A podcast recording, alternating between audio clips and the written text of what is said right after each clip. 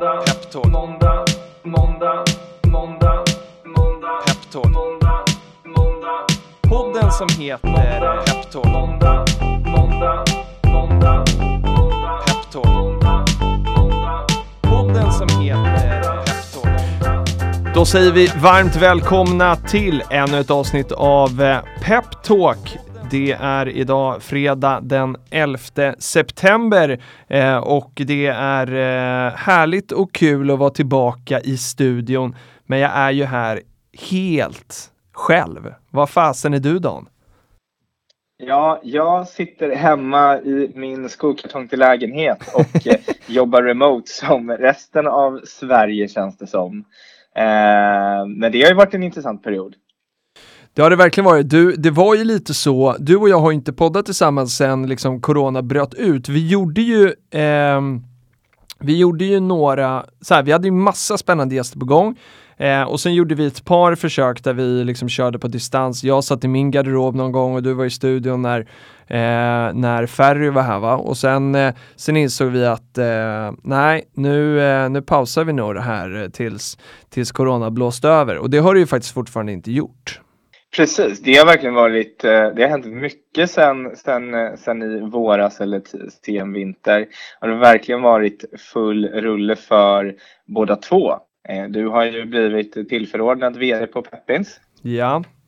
Och vi har haft fullt upp med, med våra bolag här under de senaste månaderna. Ja, hur går businessen då? Ja, men det rullar på ändå. Vi, eh, vi har kommit ut eh, hittills i alla fall fortsatt rätt starkt. Tillväxttakten har minskat eh, rätt mycket från hur det såg ut under, jämfört med första kvartalet. Men vi, vi står upp och det får man ju vara glad för. Hur är läget på Peppings? Ja, men det är bra tycker jag. Det är, vi, vi kämpar på och har har spännande bolag på gång och det är, det är därför jag sitter i, i studion idag för att vi har ett, eh, ett bolag som heter Planersin som, eh, som ska göra en kapitalrunda. Så jag bjuder hit eh, vdn Jimmy här som, som kommer om en liten stund. Härligt! Ja, men precis. Jag har också noterat att ni har många, många riktigt spännande eh, kapitalanskaffningar på gång. Mm. Eh, både Planersy och sen så också att, vad heter den? Garden Glory. Garden Glory, precis. Här. Eh, du och jag måste skaffa en, en trädgård så att vi kan liksom köpa och använda Garden Glorious produkter. Vi är inte där än. Men du och jag har ju någon form av gemensamt mål om, om ett eh, gemensamt sommarställe. Det har vi sagt va? Det, det har två stycken monstera i lägenheten räknas inte som en trädgård jag. ser det. Eh, vi, eh, ja, men, eh, som du är lite inne på, vi har ju, eh, vi, vi satte i paus på podden med Corona och sen har liksom eh, massa annat eh, hänt. Både du och jag har ju eh, ganska fulla kalendrar eh, och eh, då landade vi i att eh, vi, eh, vi pausar det här eh, eh, fredagsinspelningarna, eh, måndagsreleasen av Peptalk. För att det ryms inte riktigt i vår eh, vardag som det är just nu. Eh, men, men Peptalk kommer ju leva vidare för att intervjua eh, bolag som är på Peppins eh, plattform och sådär. Eh, och så får du eh, bara eh, fortsätta hänga i, i, i, alla andra domäner som vi, som vi umgås i helt enkelt. Exakt, och jag kommer fortsatt vara en, en trogen lyssnare på, på den här podden och jag kommer kritiskt granska alla bolag som tar in kapital här. Eh, det är inte så mycket. Jag hoppas det. Jag är inte alltid så kritisk men, men jag ska i alla fall granska de rackarna. Ja men du, du kan ju vara kritisk när, när, eh, när du vill så att ehm, eh, skicka, skicka in feedbacken, du vet ju vad, du vet ju vad den ska. Du har ju mitt nummer. Jajamän. Och nu ska det bli riktigt spännande att höra mer om eh, Planacy. Ja, men jag hoppas det Dan. Och eh, du och jag ses ju i, i, eh, i helgen. Då är det Unga Aktiesparare Kickoff. Är du taggad? Det gör vi. Vi ses redan i morgon igen och då blir det en digital kickoff för unga aktiesparare. Det ska bli, det ska bli svinroligt att få, få vara med på den. Och där, vi får ju bland annat Günther Mårder som en tidigare gäst här mm. i podden. Ska väl in och snacka lite. Ja men det ska, bli, det ska bli riktigt kul faktiskt. Se fram emot det. Du Dan, ta hand om det så mycket och eh, lyssna på podden, hojta vad du tyckte om Planacy, vad du tyckte om min, eh, eh mina frågor eh, och eh, så hörs vi snart igen. Det gör vi. Ha det gött så länge. Detsamma. Ciao. Då säger vi varmt välkommen till eh, podden då, Jimmy Stenqvist Evergård, VD för Planacy. Tack så mycket. Känns det här? Det känns bra. Det är väl som alltid eh, liten känsla i magen men eh, det känns överlag bra. Det måste det vara. Ja. Det har, eh, vi, vi fann ju att vi eh, tycker båda mycket om hockey. Ja. Eh, och En jag bra att- start. Ja men det är alltid en bra start och eh, du, du sympatiserade också med, med mitt lag så att det tyckte jag Ja, också var vi, vi behöver inte säga det högt då, Nej, vi behöver inte säga det högt. Och sen hittade vi Jönköping gemensamt också. Ja. Eh, vad, varför är Jönköping en gemensam nämnare? Jag själv eh, är uppväxt i Jönköping, eh, levde där till jag var 20, 21 någonstans innan jag bestämde mig för att flytta tillbaka till Stockholm. Jag är egentligen född här uppe men eh, dialekten avslöjar mig. Ja, men den är härlig och jag, jag pluggade ju då på, på Handelshögskolan i, i Jönköping så att eh, jag spenderade några år där nere. Det är en härlig stad. Ja, den är trevlig, i synnerhet på sommaren när det inte blåser lika mycket. Verkligen. Men eh, det har växt otroligt mycket där. Jag var tillbaka i somras en sväng och herregud vad det växer. Det är Ja. tillväxt i Sverige. Absolut, absolut, det är positivt. Ja, det är verkligen positivt alltså. Det här är inte poddpremiär för dig. Vad kan man, eh, om man tycker att den här podden var så här utmärkt att lyssna på och vill höra mer på Jimmy, vad, Men om man inte får nog på min röst, ja men då finns jag från en, en, i en podd som heter Tillväxtpodden. Det måste varit ett avsnitt i april skulle jag gissa. Mm. Ledarskap i, i coronatider. Något sådant heter avsnittet. Och om man inte orkar lyssna på hela den men ändå vill ha essensen, vad, hur leder Jimmy i corona? Nej men vi bestämde oss tidigt för att eh, det finns liksom ingen mellanmjölk för ett techbolag som har stora ambitioner och vi bestämde oss för att även om kund och extern aktivitet går ner i tider av osäkerhet så, så bestämde vi för att öka den interna aktiviteten. Så fokusera än mer på produktutveckling, affärsutveckling. Eh, men lyckades också via webinars eh, och kämpande får man väl säga, så lyckades vi ändå hålla även den externa mötesaktiviteten lika hög. Eh, folk ville ändå ha möten men det blev webb. Mm. Eh, så vi kunde under två månaders tid inte driva lika mycket avslut vad gäller affärer. Men eh, ja, från mitten på juni fram till idag skulle jag säga att det har känts betydligt bättre i magen. Häftigt! Och hur för er själva då? Är ni på kontoret eller jobbar ni på digitala kanaler som många andra? Får man ens säga att man är på kontoret? Men, eh, Ja men jag tänker, kan man ta sig dit på ett säkert sätt Ja. och sådär så är det väl helt okej om man är frisk. Så. jag, jag har ju förmånen att bo på Kvarnholmen så jag åker ju eh, båt Ah, in, pendelbåt så jag kan stå utomhus. Nu börjar det bli lite kyligt får jag säga. Men eh, det har funkat bra och vi har väl varit en tredjedel av teamet Mm. på kontoret ungefär Ja. under den här tiden. Eh, så de som inte har lika bra förutsättningar att jobba hemifrån, eh, vilket också innefattar mig för jag har en bebis hemma, Ah. eh, så har det varit smidigare att vara på kontoret. Jag förstår. Med viss social distans. Jag förstår. Ja, men är, man får göra så gott man kan och vi kommer komma in, eh, vi ska prata jättemycket mer om eh, Planacy. Det är ju hela poängen med dagens avsnitt. Mm. Eh, men jag tänker om vi bara ska börja med och eh, liksom rama in eh, personen Jimmy. Så Mm. liksom, vi vet i Jönköping nu, vi har koll på lite hockey, eh, barn och sådär och vd för Planacy. Eh, vad mer bör man veta om Jimmy? Ja, alltså jag själv säger att jag är lite nördig, de flesta håller med mig. Ehm, jag gillar att eh, sätta mig in och förstå företag, gillar att förstå eh, affärsmodeller. Eh, har ett stort intresse för att sätta mig in i affärsmodeller och, och liksom lista ut hur, hur det fungerar och hur det borde fungera än bättre. Ehm, gillar entreprenörskap men brinner väl primärt för att bygga team och att bygga bolag tillsammans med eh, passionerade individer. Mm. Eh, och det är en stor anledning varför tech har varit intressant för mig. För det är väldigt många passionerade individer som, som är inom tech för att de vill någonting. Mm. Eh, och det trivs jag med. Med att man får, liksom, man får det nördiga teamet på köpet. när man liksom- exakt, exakt. Alla blir nördar. Ja. Men det är lite in att vara nörd, Ja, är det inte det? ja, lite så är det. Ja. Men det är liksom, eh, kan du se skillnad på en genuin nörd och en det är coolt att vara nörd-nörd? Ja men det kan man, eh, till viss del i alla fall. Ja. Eh, samtidigt så är nördbegreppet har ju breddats eh, i någon mån. Eh, jag själv kanske inte är den klassiska nörden men jag nördar ju ner mig i saker och i synnerhet affärsmodeller och optimering av processer. Eh, och det är sånt vi jobbar med så det kanske är bra att jag nördar ner mig i sånt. Men ja, En annan grej man kan nörda ner sig i eh, och som kan vara genuint eh, och nördigt eller kanske bara väldigt bassigt eh, är ju många ord som brukar återkomma i diverse investeringsmemorandum och information och sådär. Många bolag är duktiga på att slänga sig med fina ord. Och jag tänkte vi skulle börja den här podden med att eh, eh, gå igenom några sådana här. Ja. Så jag kommer, eh, det blir lite glos-förhör. Ja, ja, det är spännande. Vad betyder ARR? Ja, men det annual recurring revenue. Eh, det är återkommande licensintäkter och eh, det är väl eh, det berömda nyckeltalet som alla vill ha mycket av just Mm. nu. Eller den berömda intäkten alla vill ha mycket av just nu. Eh, många bolag försöker ställa om till ARR. Eh, funkar i vissa affärsmodeller, eh, även om man tittar utanför tech och SaaS.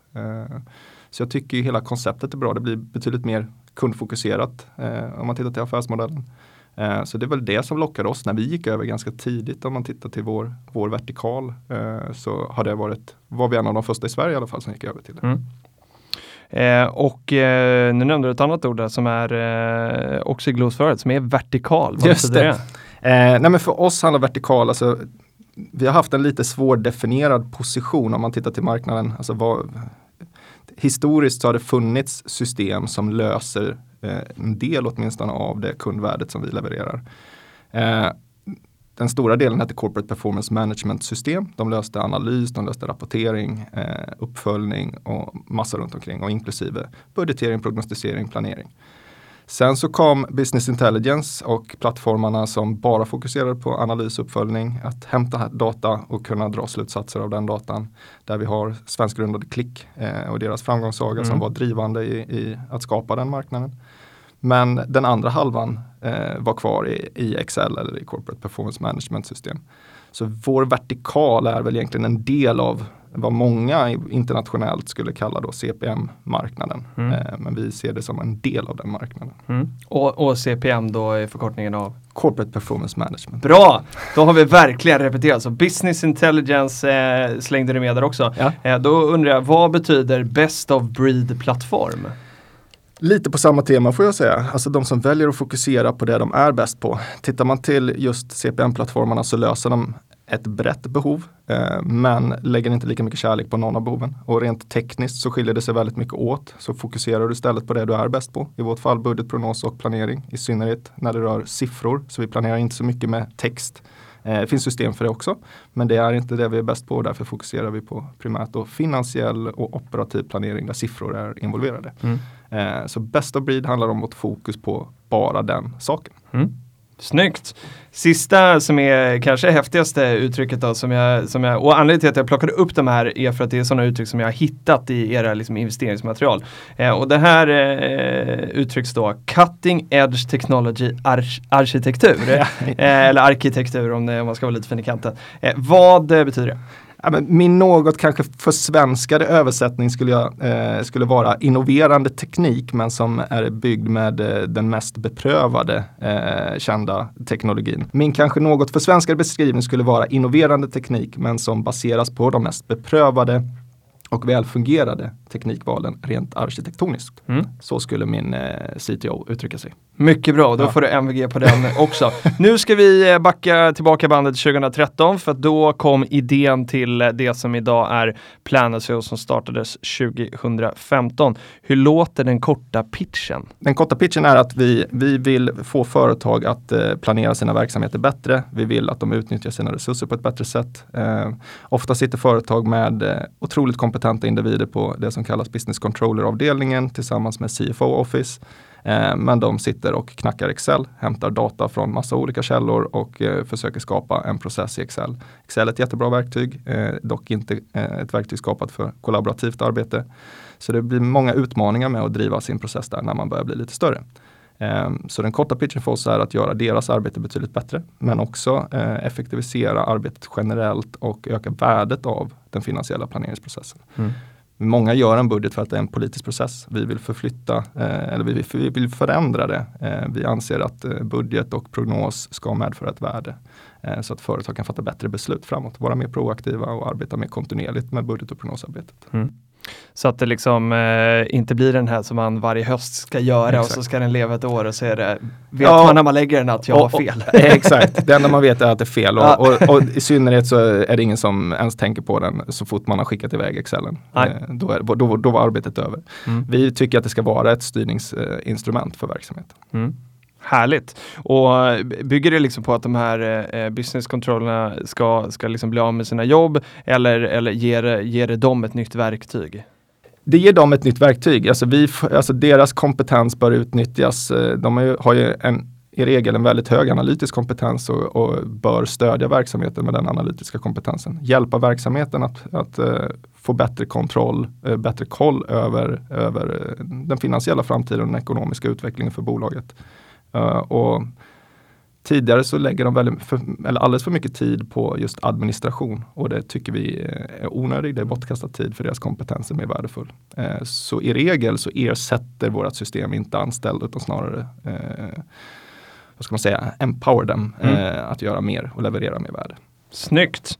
Eh, ja, men då har vi liksom känsla för, eh, för vad det är ni gör. Vi förstår också att eh, eh det är återkommande intäkt i och med att vi körde reglosförhöret liksom i början. vi kommer mer in på det. Men om vi bara ska eh, liksom, eh, forma Plandas ut. Vi pratade ju om eh, eh, liksom pandemin och att ni nu jobbar en del remote. Men var finns ni? Är ni eh, Stockholmsbaserade? Du och jag sitter ju i Stockholm idag. Har du flugit in eller, eller är ni härifrån? Nej, jag själv sitter i Stockholm ehm, och de flesta är i Stockholm och vi säger att Stockholm är vårt kontor och där vi ska växa. Vi Mm. har däremot en grundare eh, som bor i den stora staden Nässjö. För folk som vet, och, eh, som åker tåg ibland så passerar man. Har man, å- har man åkt tåg till Jönköping så, Så åker man till Nässjö. Exakt, det är Stämmer. metropolen. Ja, absolut.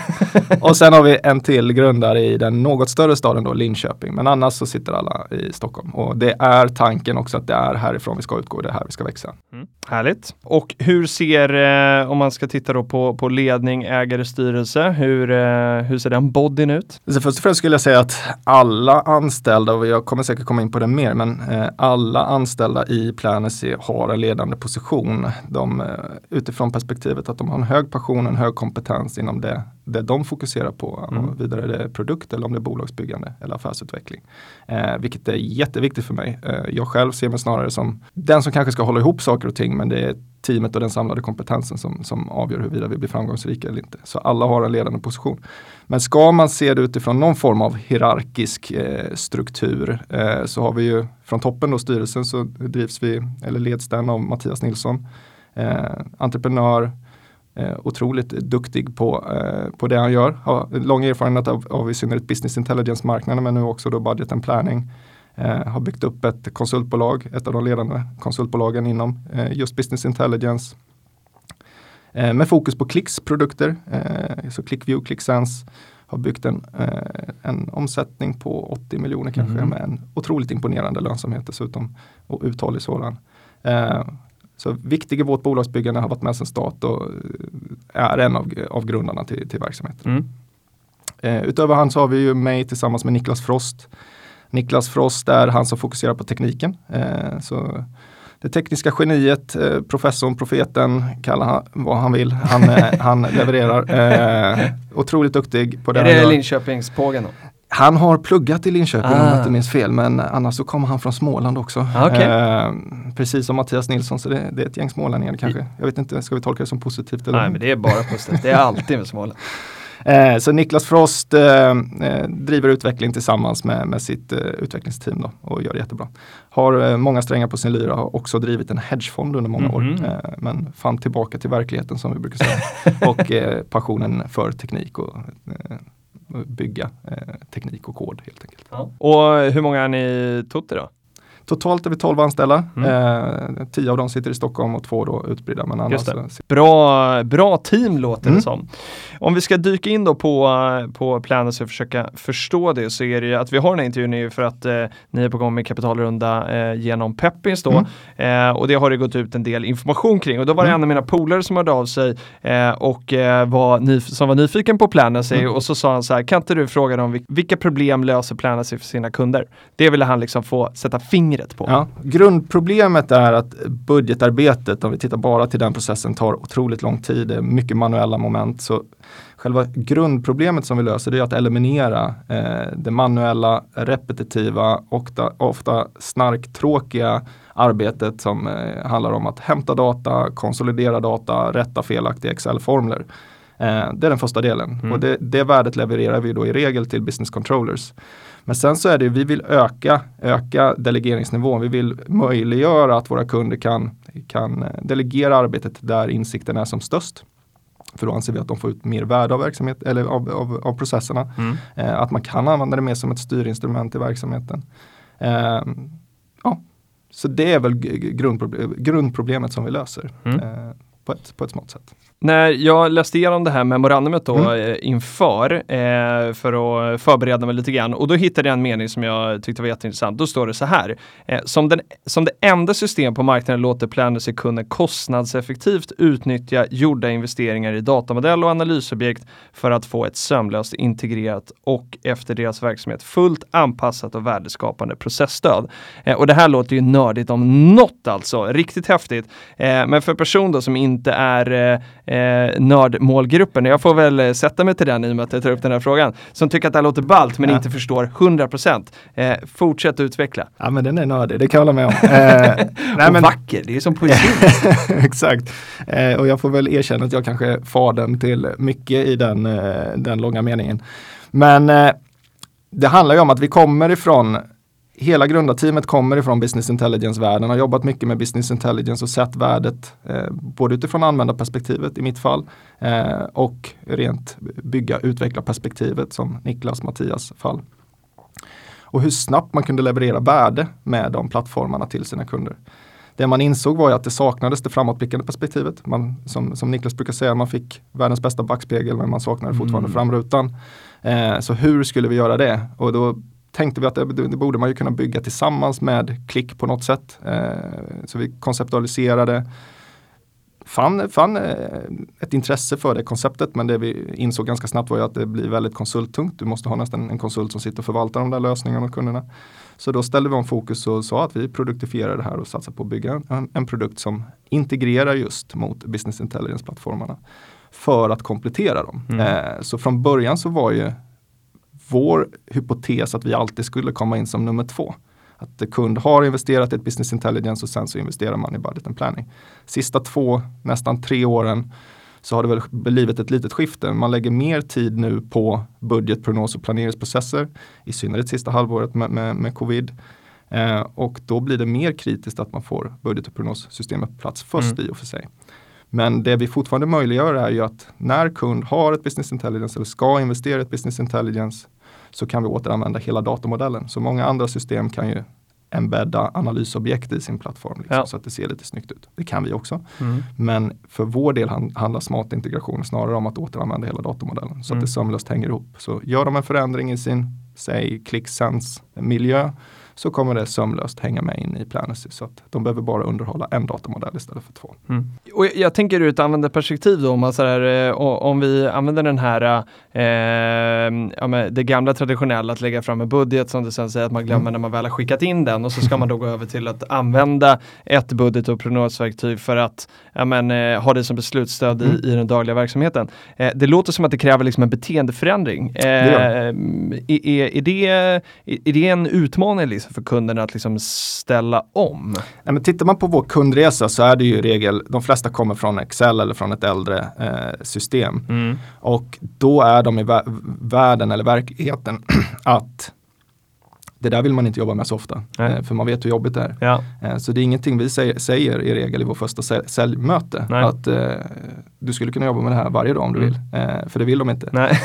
Eh, och istället så, så kundresan som så är det första handlar om att digitalisera och effektivisera den processen som finns. När de väl får in Planacy, vi löser det mest kritiska behovet för dem så ser kund själv potentialen i plattformen eh, adderar mer processstöd för olika delar som bygger upp till exempel deras resultatprognos. Mm. Eh, och successivt så kan de börja använda plattformen mer frekvent. Eh, och det är dit vi vill komma. Eh, mm. när, vi, när vi får våra kunder att använda Planacy mer frekvent och kunna med några få knapptryck mer eller mindre kunna starta upp en ny process, hämta, hem, hämta in insikter från verksamheten och få en uppdaterad bild av både resultat men också kassaflödesutvecklingen framåt.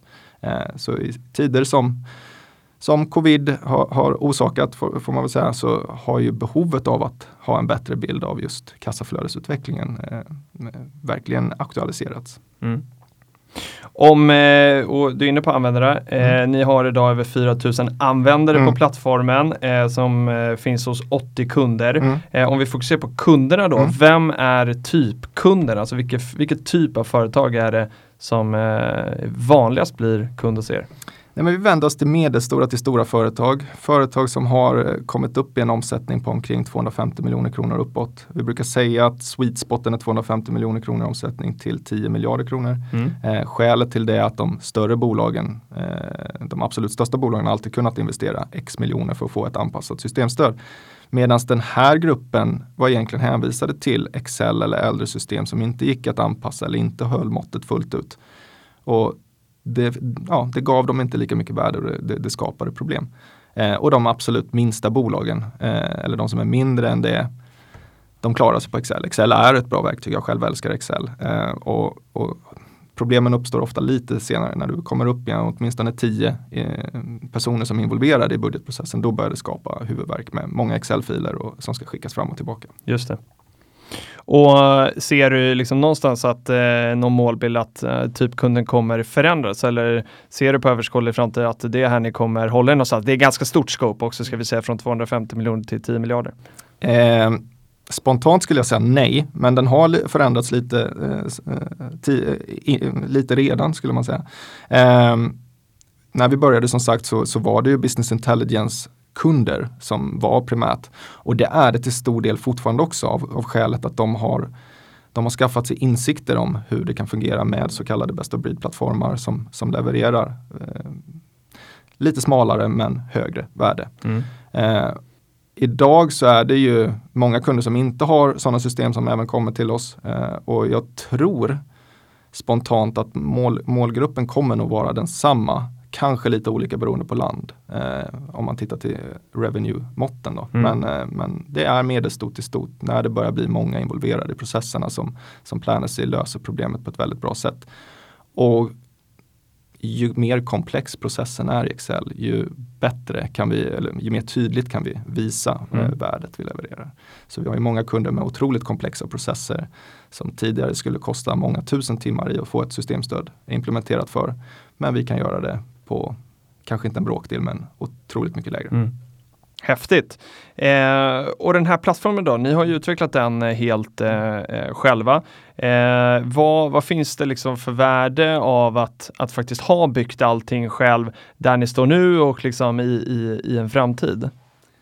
För oss har det varit centralt att ha, ha utvecklingen nära kroppen så att säga. Eh, det är ju kärnan i det vi gör och att kunna utveckla produkten med ett kundfokus men också i vårt fall då stort partnerfokus. För det är en partner till oss som implementerar plattformen mm. och konfigurerar den. Eh, då är det bra att snabbt kunna vara lyhörd och, och eh, reaktiv på saker som kommer in från, från konsulter och partnerled och kundled. Eh, så för oss har det varit väldigt viktigt. Vi har gjort vissa insatser där vi har eh, använt resurser utifrån men, men för, för vår del så, så, är det väldigt viktigt att ha, ha utvecklingen nära. Mm.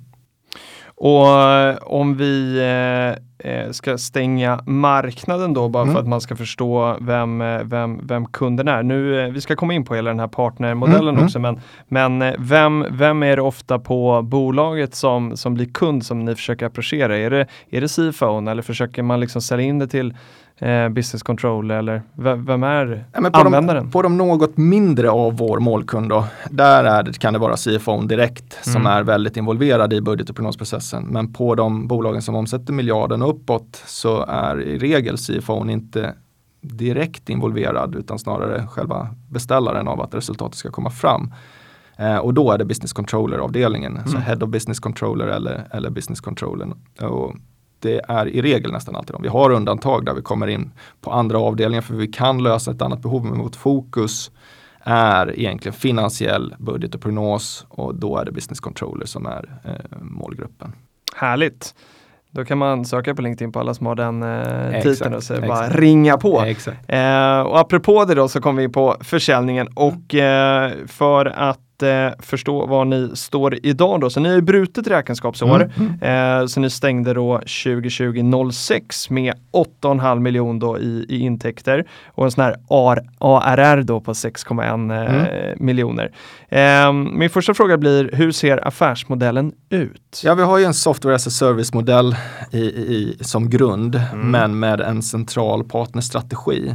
Eh, och det är väl det som gör att vi skiljer oss lite från många andra SaaS-bolag. Eh, och det skälet till det är ju att vi levererar en plattform som måste konfigureras. Eh, även om vi pratar i, i, i jämförelse med andra system om korta implementa eh, implementations och konfigurationsprojekt så, så är det ett arbete som ska göras. Och eftersom Mm. vi inte vill bygga konsultorganisation, vi vill bygga ett mjukvarubolag så är partnerstrategin eh, någonting vi tror eh, väldigt starkt på. Och vi har ju använt mycket av klick som vi har nämnt eh, lite som eh, vad ska man säga, eh, förebild eller Mm. ledstjärna. De gjorde det väldigt effektivt med en partnerstrategi på, på, på ett imponerande sätt Mm. får man säga. Men och, och till det då så har ni, eh, det finns ändå någon del i intäkterna som, som är konsultbaserat. Mm. Mm, vi har idag, eh, vi har, eller så här kan man säga, vi, när vi började leverera Planisy till kunder så tog vi inte mycket betalt för licensen. Eh, så, utan istället så levererade vi produkten och utvecklade produkten i, i kundprojekten. Så det var en hög konsultintäkt och väldigt låg licensintäkt. Så vi har gått från kanske 6 miljoner i omsättning på, av eh, konsultintäkter till nu då ner under 2 det här eh, innevarande verksamhetsår. Mm. Och den utvecklingen, vi kommer nog inte gå ner jättemycket mer men eh, vår tanke är väl att där någonstans ska vi ligga och i andel av intäkterna så kommer den bli mindre och mindre Mm. eh, för varje år som går. För vårt fokus är ju att, att partners ska kunna leverera eh, plattformen fullt ut och det kan våra partners men när de är nya så är vi med i projekt eller när det blir av mer komplex natur så kan de använda vår expert service organisation eh, som hjälper dem eh, antingen som arkitekter eller rent eh, teknisk utveckling. Och om man eh, är investerare och lyssnar på det här och funderar Mm. på om man ska eh, liksom investera i Planacy då eh, och så man är kanske van att bli eh, och läsa om SaaS-bolag och man Mm. läser sådana ARRs. Hur ska man, eh, hur ska man sätta de här 6,1 miljoner i ARR och 8,5 miljoner i, i, i intäkter? Är det bra eller dåligt? Är du nöjd Jimmy? 8,5 är sekundärt, den Ja. struntar jag om jag ska vara ärlig i just nu av skälet att vi, vi har eh, lite för mycket intäkter av engångskaraktär i den siffran. Det viktigaste måttet är de 6,1 som vi hade nu då när vi stängde, stängde förra året. Eh, om huruvida den är bra, ja det är ju bra eh, relativt eh, att vi kommer från ingenting för några år sedan. Men eh, den är väl fortfarande blygsam om man tittar till, till många andra framgångsrika SaaS-bolag i, från det här landet. Och vi har visat en, en attraktiv tillväxt och vi, vi har starka eh, indikationer och också en övertygelse om att vi kan leverera en attraktiv tillväxt även framöver Mm. av våra återkommande intäkter. Och skälet till att vi har en stark övertygelse om det, det är att vi under de sista åren har kunnat öka licensintäkterna per kund på ett väldigt, på ett väldigt attraktivt sätt med över 70 procent. Eh, vi har en väldigt låg churn eftersom vi levererar ett kritiskt värde för våra kunder ofta. Eh, så vi är inte systemet de slänger ut tidigt utan snarare eh, antagligen när de går till tingsrätten med konkursansökan. eh, och vi växer våra befintliga kunder, det som kallas så fint, det missade du i ditt glosförhör där, Net Revenue Retention. Vi, Ah, bra. har, vi har en en trevlig net revenue retention skulle jag säga. Den är inte helt fantastisk, den kan bli bättre. Eh, den ligger på 104 procent. Det är alltså hur mycket vi växer vår befintliga avtalsstock. Eh, skälet till att den ligger på 104 procent, eh, corona kom så vi växte inte våra befintliga kunder så mycket som, som vi hade tänkt under de sista månaderna på förra verksamhetsåret. Och hypotesen där är att vi ska kunna ligga på 106, 107, 108 procent någonstans där framöver. Härligt. Det är bra svar. Det är det, Mm. man, vill, det är det man vill höra. Det är ju Mm. också meningen att det ska skapas tillväxt. Att Ja, det, vi är inte nöjda med 6,1. Nej, det nej, det, nej, nej tolkar det, vi ska betydligt eh, högre än så. Ja men det är, det är riktigt bra. Eh, om vi ska eh, stanna till då i den här eh, liksom partnermodellen Mm. då så har vi varit inne på den. Eh, men men eh, det är alltså, ni har inga egna säljare helt enkelt. Vi har det vi kallar partner sales Ja. individer så Ja. att säga. Eh, sådana som eh, hjälper partners att sälja. Som hjälper partners att eh, ha förutsättningarna att kunna sälja. överföra allt ifrån kunskap till så att de har materialet de behöver för att kunna sälja. Eh, och sen så jobbar vi eh, väldigt mycket inbound, så saker som kommer in till vår sajt. Eh, där tar vi mycket webbmöten, första möten som vi kallar kvalificeringsmöten för Mm. att identifiera vilken partner som bör driva den kunden Ah, till okej. avslut. Så vi träffar i regel en hel del kunder, har dialoger med väldigt mycket företag. Men målet vi alltid har i en sån dialog är att hitta rätt partner för den kunden. Mm. Så dels förstå vilka problem de har och eh, göra behovsanalysen. Men sen få in rätt partner. Men och eh, på affärsmodellsfrågan då Mm. också så är det så förstår man att partnern tar ju en del då av, eh, av eh, den här katten Mm. eller intäkten. Eh, hur, eh, hur står det den? Eh, 30% kör vi som, som eh, partnermarginal. Ja. Och där, där Vill du inte tjäna några pengarna själv? jo. Nej men jag Det är skulle ingen säga så partner här. som lyssnar på det här. 30% är ganska Ja, det är det som är min, min fråga. Är det- det, är det, är det mycket? Nej, det, det är lägre än eh, de konkurrerande alternativen i Sverige. Mm. Eh, vilket vi har fått höra när vi eh, försöker vinna nya partners. Men Mm. ofta så lyckas vi övertyga dem ändå eftersom de kan sälja mer med Planacy. Eh, okej. så kronor betyder mer än procent brukar jag säga. Ja. Eh, och det vi gör är att vi ger en, det vi kallar eh, ongoing partner margin, vilket innebär att de alltid har 30 på, på, på sina kunder. Och det gör vi helt enkelt av skälen att vår partner inte bara säljer vårt system, de implementerar det, de förvaltar det och de supporterar kunderna. Ja. Det innebär att vi har väldigt låg supporttid eh, och det är är ett av skälen till varför vi ser vår modell som väldigt skalbar eller ser ett sådant bolag som Klick som väldigt skalbart. För sätter man den modellen och får partnern att kunna leverera både utifrån sälj och teknikperspektivet och har den där moroten att ta hand om alla befintliga kunder så, så är det en attraktiv modell. Men Absolut, det, man skulle kunna tjäna mer pengar eh, om man vill men jag tror det i slutändan skulle bli lägre pengar. Mm. Eh, för vi får våra partners att kunna fokusera och hålla nere churnen genom Mm. att alltid ge dem en marginal på, på befintliga kunder. Så det finns många fördelar med den som, som vi gillar. Men är det, kan det finnas en utmaning i, för nu då ligger ni nära era partner och ser till att ni är top of mind hos dem hela tiden. Men, men jag tänker att eh, för er partner så, för dem är det viktigast att, att liksom deras kund mår bra Mm. och om deras kund mår bra med era produkt eller någon annans produkt skulle ju kunna vara sekundärt tänker jag. Mm. Eh, så att ni måste ju liksom få era partners hela tiden att, att eh, tycka att ni är den absolut eh, eh, mest värdeskapande produkten för deras kund. Absolut, och, och vissa av våra partners säljer ju Planacy och ett konkurrerande alternativ till Planacy. Ja. De flesta av våra partners är primärt i, fokuserade på en produkt eh, och det är vår produkt. Mm. Men det som är det fina med Planacy och det är ju lite, det handlar ju om vår historik. Vi kommer från en business intelligence, vi fokuserar väldigt mycket på att komplettera det kund och värdeerbjudandet. Så har de levererat en business intelligence affär och Planacy så får vi inte bara parterna leverera en ny affär med Planacy utan de får sin befintliga affär att växa på ett väldigt fint sätt. Eh, och det är vi en av få system som tydligt får. Eh, så, så säljer vår partner in på en, på en klick eller Power BI-kund så skapar de inte bara en Planacy-affär utan de får den andra affären att Ah. bli eh, bredare. Så de levererar ett mer kritiskt värde till sina kunder, vilket de också gillar. Eh, att få, få en större stickiness helt enkelt. Mm. Det, det låter ju kanon och eh, jag läste också i memot här att eh, de senaste tre åren har avtalsstocken ökat med 98 procent. Mm. Eh, kommer dina partnersäljare klara av att, att hålla samma takt framåt för att öka den här 6,1 miljoner ARR? Ett rungande ja där. Ja, jo, men det, det, är jag, det är jag övertygad om. ja men är det Eh, ambitionen? Går det att växa? För att det liksom, ju större det blir desto tuffare blir det att växa med 100 procent. Absolut, och jag skulle säga så här, alltså givet den... Där är procent mer än kronor. Eller nej, pengar. Nej, det kanske, du Det- har det- nog rätt det- hela vägen det är faktiskt. kronorna är nog det är alltid sant, viktigare. Det är sant. Eh, jag skulle säga så här att 98 är, är riktigt bra och kan man ligga på den under en, en evighet så, så är man snart eh, uppe i, Apples marknadsvärde. Mm. Så med någon form av eh, realistisk eh, framtidsprognos. Vi själva fokuserar på att leverera mellan 50 och 70% tillväxt och där är vi övertygade om att det, det kommer vi och våra partners kunna leverera de kommande åren. Mm. Eh, tittar vi bara till den svenska marknaden som har varit vårt fokus fram till idag så, så kan vi utan, utan problem, ska jag väl inte säga, men, men utan jättestora utmaningar kunna leverera den, den tillväxten.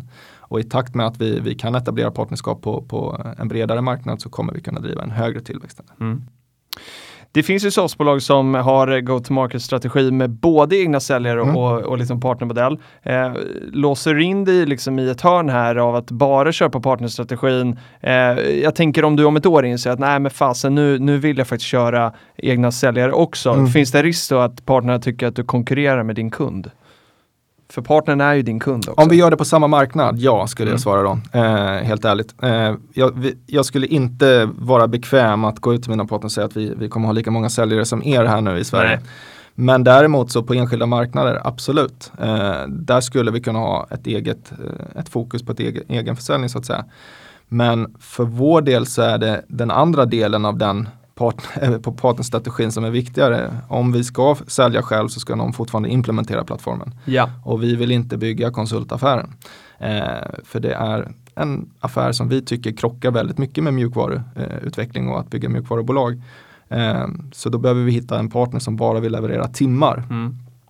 De bolagen finns, ska jag faktiskt vara ärlig och säga. Men de är i regel av större karaktär och vill ha långa projekt. Okej. Gärna sitta på ett bolag under flera år med, med konsulter. Mm. Och vi levererar en plattform som är 100 eller ett par hundra timmar. Eh, så det är inte en jättestor konsultaffär om man bara tittar till det. Eh, och, och då blir vi lite, ja, det, det blir inte så jätteviktigt för, för de större konsultfirmorna som vill leverera eh, långa eh, projekt. Och det är ju också ett av skälen till varför de stora konsultfirmorna i Sverige lite missade hela business intelligence-vågen som gick och varför bolag kunde byggas upp, eller nischade business intelligence-bolag kunde byggas upp. För, för de stora bolagen var inte intresserade av de korta snabba affärerna. Eh, men över tid så blir de korta snabba affärerna väldigt Stora. många och stora. Mm. Om vi, eh, du var inne lite på, på eh, konkurrenter. Mm. Finns det några konkurrenter man, som, som du kan nämna? Om man är liksom nyfiken på att kika på era peers. Så jag ska göra reklam för, ja,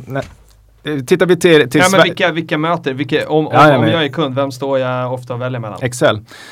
ja, det, är det så? Är det Ja, det, det är fortfarande att, att vara kvar i Excel är den största konkurrenten, absolut.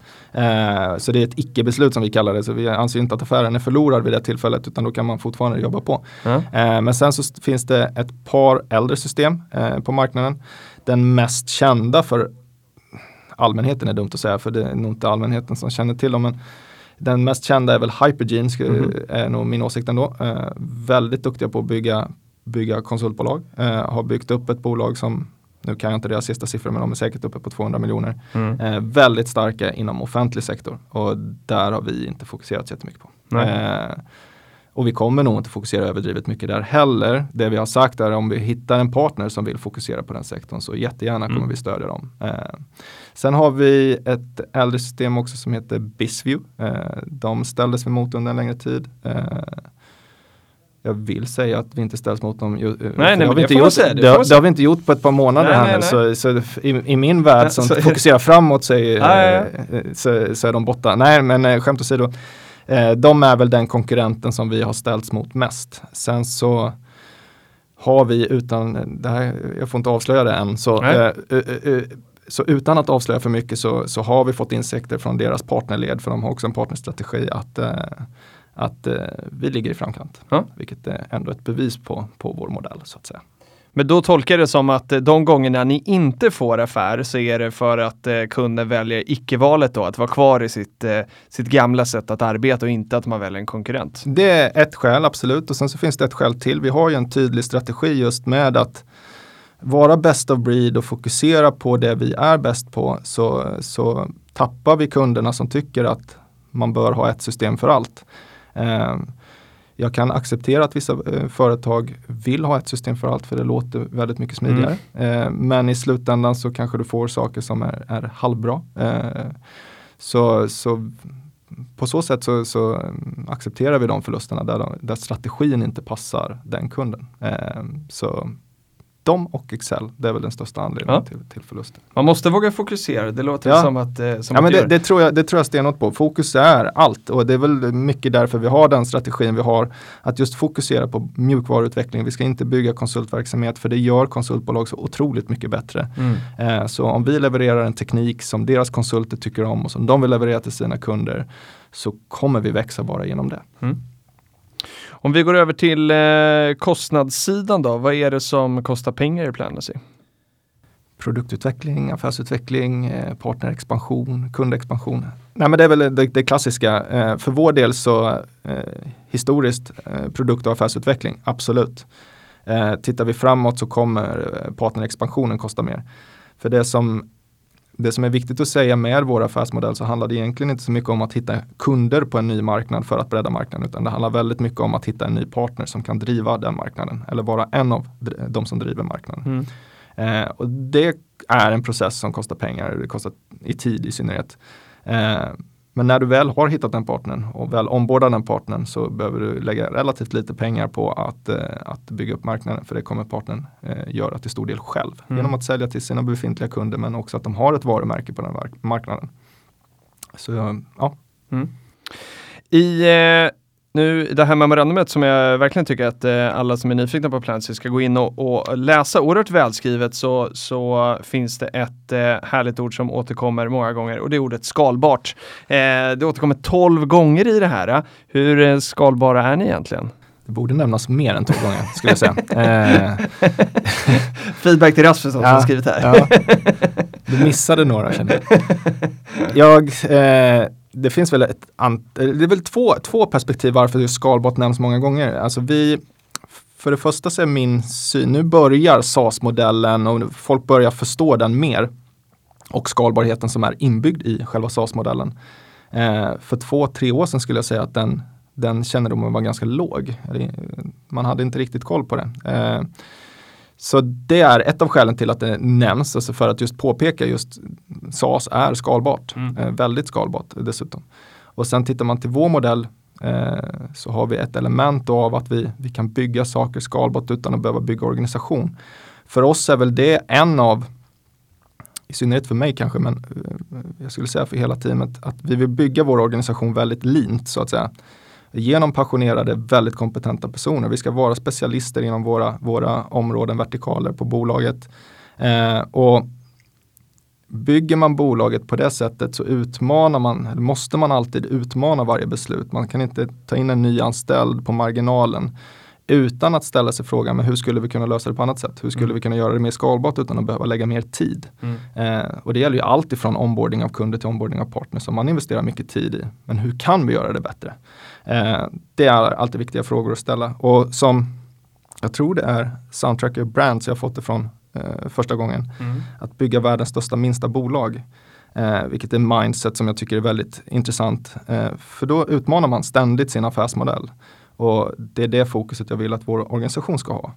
Eh, så för mig handlar också att det nämns skalbart hela 12 mm. gånger, vilket var några gånger för få då. Men eh, det är en mindset-fråga också. Att, eh, att ständigt fokusera på vad som är skalbart. Mm. Att inte bara för att man ska eh, växa antalet anställda. För det tycker jag är sekundärt. Sen är det trevligt med många anställda och bygga ut, utifrån ett eh, skattebetalande perspektiv. Ja, eh, men eh, rent bolagsmässigt så är det viktigaste för oss att bygga teamet med tajt entreprenöriellt. Mm. Och då måste vi utmana oss själva och göra saker mer skalbart snarare än att växa på bredden.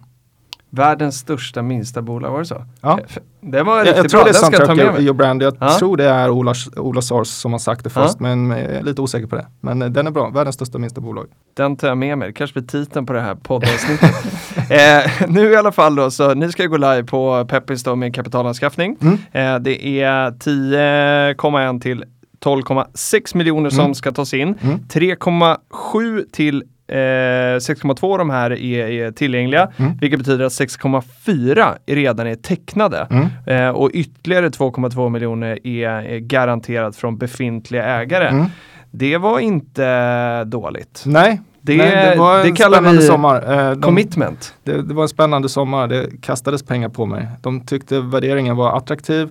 De ser potentialen och det är alltid kul att ha befintliga ägares stöd och, och att de tror på det man bygger. Mm. Eh, så det var en skön känsla att kliva in i, i nästa del av processen, vilket då handlar om att öppna upp för Peppins. För mm. vi vill vi vill skapa en bredare cap table eh, framöver och, och ser Peppin som en väldigt bra väg för att, att eh, nå våra, våra mål. Och nästa fråga på det blir då varför gör ni den här kapitalanskaffningen just nu då? Eh, den största anledningen skulle jag säga är att vi vill öka fokuset än mer. Eh, och med fokus menar jag just på att fortsätta eliminera bort en så stor del av en, intäkterna av engångskaraktär. Eh, att fokusera just på produktaffärsutveckling för att skapa en, en produkt och affär som är mer skalbar. Mm. att göra saker ännu mer och ännu bättre för våra partners för att de ska kunna leverera ännu mer. Så öka fokus på, på det vi kallar simplicity och scalability som gör att våra partner kan sälja och växa mm. mer attraktivt. Eh, det är den största anledningen. Eh, till, och den andra anledningen är att vi förbereder oss för att bredda, eh, bredda den adresserbara marknaden så att säga mm. med partners på utvalda marknader. Och då fokuserar vi primärt på, på Europa i det läget som vi befinner oss i nu. Det är ett arbete som skulle egentligen ha kommit igång i början av 2020 men eh, sen så kom den berömda coronavågen mm. och eh, vi insåg att det är svårt att resa runt i Europa och träffa potentiella partners.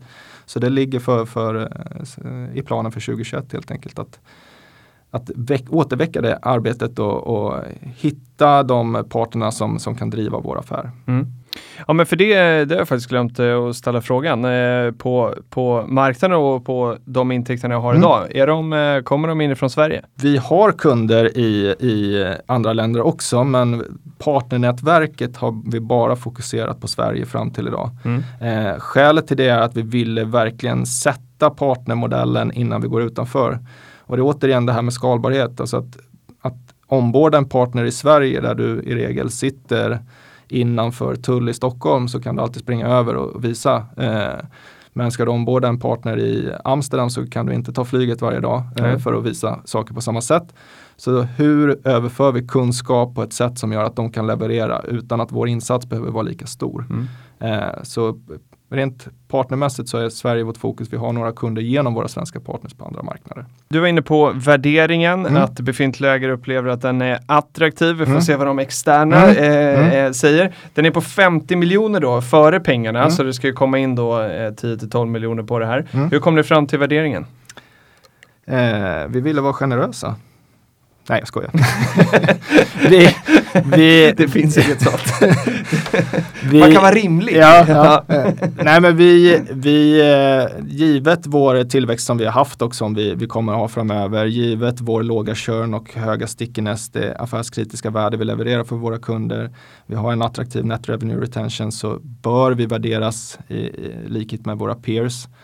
Tittar man samtidigt till vår subscription base på, på eh, strax över 6 då här vid eh, vårt årsskifte så innebär det att det blir en viss rabatt gentemot hur, hur eh, SaaS-bolag som är större värderas. Men tittar vi framöver så är vi övertygade om att vi kommer värderas i, i likhet med våra peers som, som har multiplar som är, hö är högre mm. än, än, den värderingen vi har idag. Eh, och det är upp till oss att bevisa det men hittills har, har, vi kunnat leverera på de parametrarna och vi har en övertygelse, eh, eller jag har en övertygelse om att mitt team eh, kommer kunna exekvera mot den planen och leverera en bra avkastning. Kul! Det är liksom eh, poängen också med, mm. med Peppins att mm. eh, man ska eh, kunna få vara med på en resa. Mm. Så finns det inga garantier för någonting, det ska man ju säga. Men, men eh, ambitionen ska vara där mm. i alla fall. Eh, vad ska du använda pengarna till då? Det är ju egentligen ett, en ökad satsning på produktaffärsutveckling, primärt för affärsutveckling skulle jag vilja säga. För produkten har vi kommit otroligt långt. Sen kommer vi fortsätta investera i produktutveckling eftersom det är centralt i allt vi gör, att leverera det bästa och mest optimala värdet för våra kunder. Eh, men affärsutvecklingen eh, handlar ju mycket om att överföra kunskap på ett mer, återigen, skalbart sätt. Eh, och där kommer vi investera väldigt mycket tid och pengar framöver. Och vi kommer investera tid och pengar i att, att hitta de parterna som kan växa vår affär utomlands. Mm. 22, oktober, eller 22 september öppnar eh, den här och den eh, stänger den 20 oktober som senast. Det är först till kvarn mm. eh, som gäller. Eh, om vi bara ska summera ihop det då. Var, varför ska man investera i Planacy? Alltså tror man på eh, den fortsatta digitaliseringen, och att företag behöver effektivisera sina processer och digitalisera sina processer. Tror man på det? Tror man på att att företag bör använda eh, de finansiella planeringsprocesserna eh, som ett styrelement. Eh, tror man på det så, så finns det en, eh, ett, ett, bra investeringscase i Planacy. Eh, tror man dessutom på att, att eh, på vår, våra Eh, bevisade eh, metrics hittills och tror man på att vi kan exekvera mot, mot den planen så, så bör man hoppa på. Vi är ett, eh, ett väldigt, enligt mig själv, kanske inte helt objektivt, så är vi ett otroligt passionerat team Eh, med en hög kompetens, en hög senioritet som har ett långsiktigt fokus på att bygga ett, just ett skalbart SaaS-bolag. Och vi vill förbli svenskar, vi vill eh, och vi strävar mot att i framtiden kunna bli ett bolag som noteras på en, på en eh, riktig marknad så att mm. säga.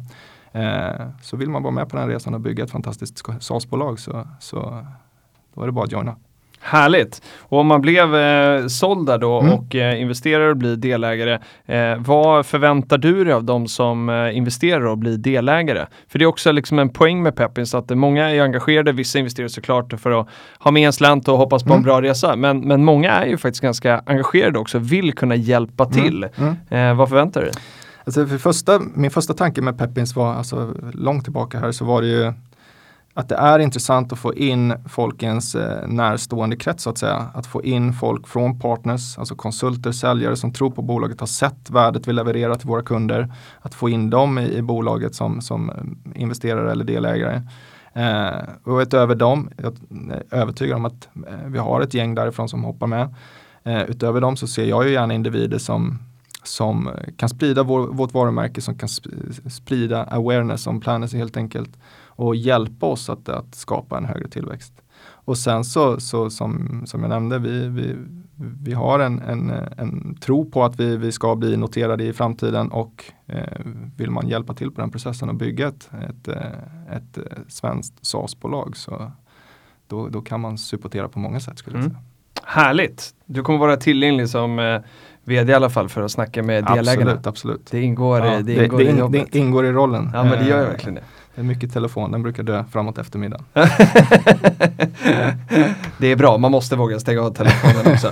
Stort tack Jimmy för att du eh, kom till eh, Peptalk. Det här ska bli jättespännande och, och varmt lycka till. Ja men tack så jättemycket, det ska bli skitkul att, att gå med Peppins. Ska vi, eh, för att komma tillbaka om ett tag sen så får vi liksom se hur det har gått. Ja, om absolut. du levererar på alla, alla högt uppsatta mål. Det kommer vi göra. Ja, det är bra det. Ja. Tack! Tack själv. Då ska vi bara avsluta podden med och säga också att jag, eh, Filip då, inte äger några aktier i, i Planacy idag eh, och som anställd på Peppin så får jag teckna först efter att emissionen har varit öppen i 24 timmar. Så vi får se om det kommer komma en, eh, en sån eh, möjlighet. Gör det det så, så kommer jag teckna aktier. Eh, jag tycker att det är, är kul att teckna i emissionerna som görs på Peppin så att man delar risken med, med kunderna. Eh, vi ska också säga att, eh, att investera i aktier är eh, alltid förenat med risk. Eh, aktier kan ju både gå upp och ner i värde. och Det finns ingen garanti att man får tillbaka det beloppet som man har eh, investerat. Så att eh, nu när du har lyssnat på den här podden, eh, se till att läsa på så mycket du kan och skaffa dig den informationen som, som du känner att du behöver för att fatta beslut om du ska göra en eh, investering eller inte. Och så hörs vi igen när det finns ett nytt bolag på Peppins redo att intervjua. Ha det fint, hej då! podden som heter